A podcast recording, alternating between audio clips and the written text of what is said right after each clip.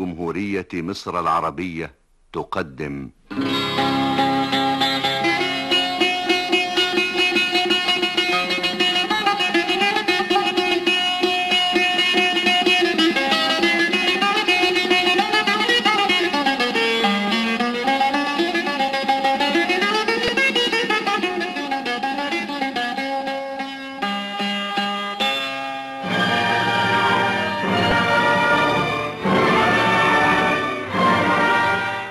كتاب عربي علم العالم.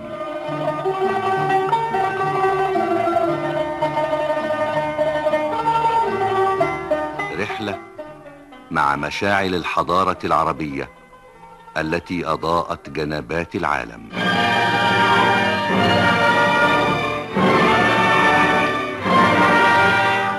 يكتبها فوزي خضر.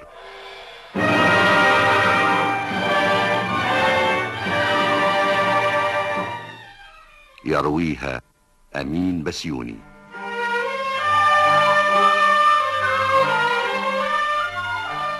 يصورها أشرف عبد الغفور. مديحة حمدي. مدحت مرسي. ميرفت سعيد. عبد المنعم سعد. محمد ولاء الدين.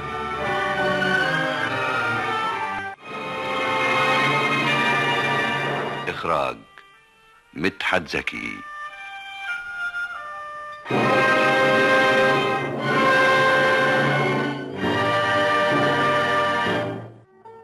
يقول الحافظ ابن كثير في الجزء الثالث عشر من كتاب البداية والنهاية عن الحوادث التي وقعت سنة ستمائة وخمسين للهجرة فيها وصل التتار إلى الجزيرة وسروج ورأس العين فقتلوا وسبوا ونهبوا فإنا لله وإنا إليه راجعون وأوقعوا بتجار يسيرون بين حران ورأس العين.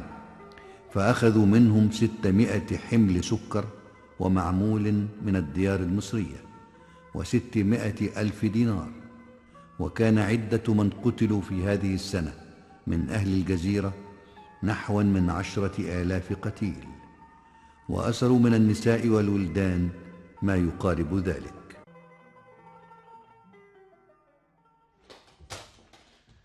السلام عليك يا ريا. وعليك السلام يا أخي.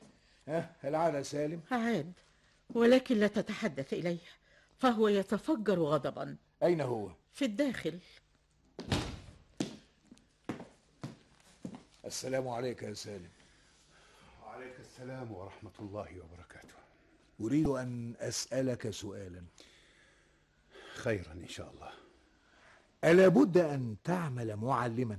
نعم يا أخي لا بد أن أعمل معلما. لابد أن أعمل فيما كنت أعمل فيه طوال حياتي. ما رأيك لو آه، فتحت دكانا في السوق؟ أنا أعمل بائعا. بل تاجرا. أنا لا أحب أن أعمل تاجرا ولا قائدا ولا قاضيا ولا أميرا ولا وزيرا. أنا أحب أن أعمل بالتدريس.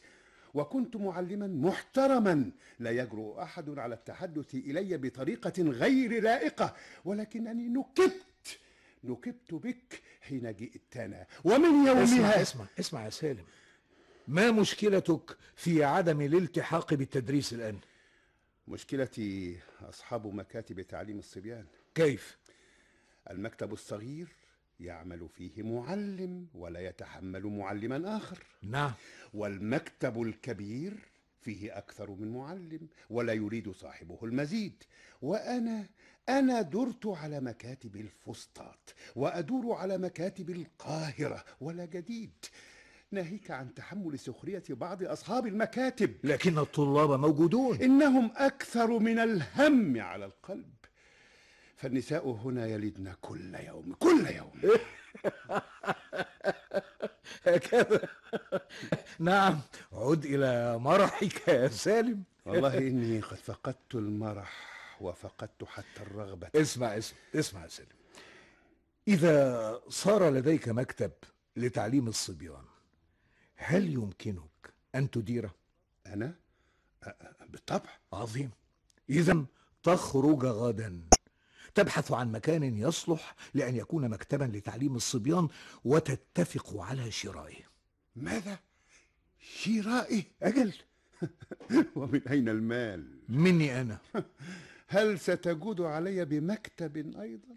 لا لا. أنا معلم معلم. أستطيع أن أكسب رزقي. ليس الأمر كما فهمت يا سالم. سنكون شريكين في المكتب. أنا بمالي وأنت بمجهودك في إدارته وفي التدريس فيه ومتابعة المعلمين الآخرين. أي معلمين آخرين؟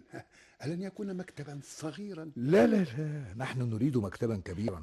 تدرس فيه ما دمت تحب التدريس وتعين معك معلمين آخرين. ها هل يعجبك هذا؟ آه، في الحقيقة كان هذا حلم حياتي منذ أن بدأت هذا العمل. هل انفكت بالعالمين أجب يا سالم هل حلت المشكلة؟ حلت يا سندس. قوموا إذا إلى الطعام. هيا هيا. يا رب أصلح حالنا. هدئ بعطفك بالنا. واجعل لنا نورا يضيء طريقنا. واجعل لنا أمنا من الحسد يبقى إلى الأبد. واجعل لنا أيامنا عطر الحدائق والعبير ونسائم الليل المنير. واجعل لنا أيامنا خد الأزاهر والحرير. يا رب أصلح حالنا يا رب أصلح حالنا.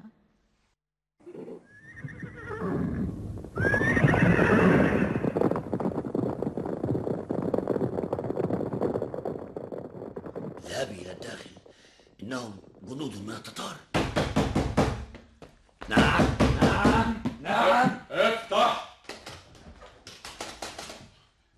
مرحبا يا سيدي أنا طرخان آكل النيران وممزق الأبدان م- مرحبا يا سيدي طرخان. ها؟ ماذا؟ سيفي في نحرك الآن. فخبرني صادقا. ما ماذا؟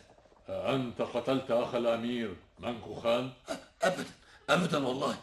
أنا لم أخرج من داري. من قتله إذا جواده أحمر في أبيض ومحجل بثلاث أرجل وله غرة.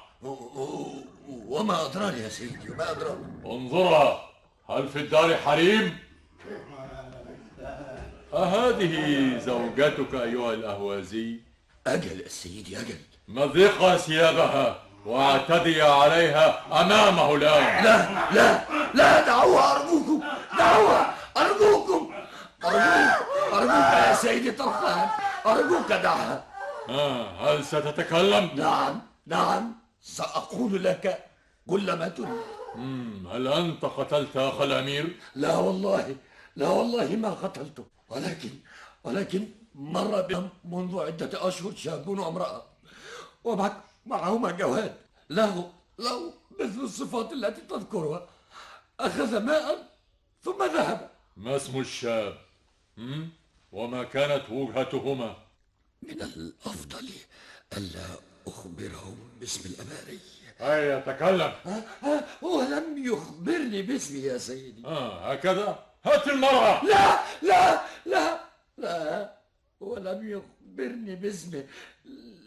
لكنه قال إنهما متجهان إلى العراق. آه أخبرني بما تعرفه غير ذلك. لا شيء غير ذلك يا سيدي طرخان أخبرني بأوصافهما. هل رأيت كيف كان الأهوازي يتلوى حين قتلته يا طرخان؟ كان يجب ألا نقتل امرأته. نعم كان يجب أن نأخذها معنا. كف عن الثرثرة وأسرع بنا إلى العراق. البصرة هي أقرب المدن. ربما وجدناهما هناك. ولكن هل سندخل بهيئتنا هذه؟ بل نغير شكلنا وثيابنا. وأظن أنهما تخلصا من الجواد ببيعه. لذلك حين نصل إلى هناك سنسأل في سوق الدواب. أراك جهزت غرفة للكتابة أجل يا سندس. لعلك نويت تأليف ذلك الكتاب الذي حدثتني عنه سابقا. هو ذاك. سوف أؤلف كتابا إن شاء الله في الآلات الفلكية وكيفية استعمال كل آلة منها. عموما لقد أحسنت بوضع كتبك في هذه الغرفة. فهكذا صارت خزانة للكتب ومكانا للكتابة. أريد أن أبدأ الكتابة من الآن يا سندس. آه إني أفهمك. إيه؟ هذه طريقة لطيفة لطردي من الغرفة. لا, لا والله. لا أعني ذلك يا حبيبتي. نعم. يا إيه؟ يا حبيبتي. شكرا. لا عليك يا أبهري. وأرجو لك التوفيق. أرجو لك شكرا التوفيق. شكرا جزيلا. شكرا جزيلا. الأسطرلاب أول آلة فلكية اخترعها بطليموس اليوناني الذي عاش في الإسكندرية وبه يقاس مقدار ارتفاع الأجرام السماوية. عرف العرب الأسطرلاب في عهد بني العباس. لكنهم طوروه عبر العصور مع تعمقهم في دراسة الفلك. أدركيني يا ريا. آه يا ربي أدركيني يا ريا. ما بك يا سندس؟ آه الدنيا. آه يا ريا الدنيا تدور بي. آه استندي علي. تعالي تعالي إلى مخدعي نبهت عليك أكثر من مرة يا سندس. أنت لا تأكلين جيدا هذه الأيام. دعيني. دعيني أجلس ها هنا. بل أكملي إلى غرفتك. لم يبق غير خطوات لا يا قليلة. ريا لا أستطيع. تحملي تحملي يا سندس. تحملي. لابد أن تأكلي جيدا. ريا هل هل كنت تستطيعين الأكل في بداية الحمل ريا أنت حامل يا سندس آه يبدو هذا.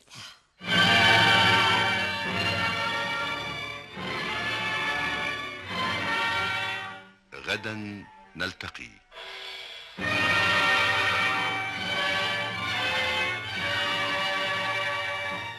كتاب عربي علم العالم.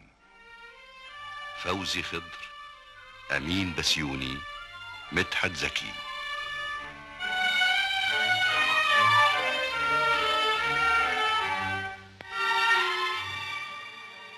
هنا القاهرة.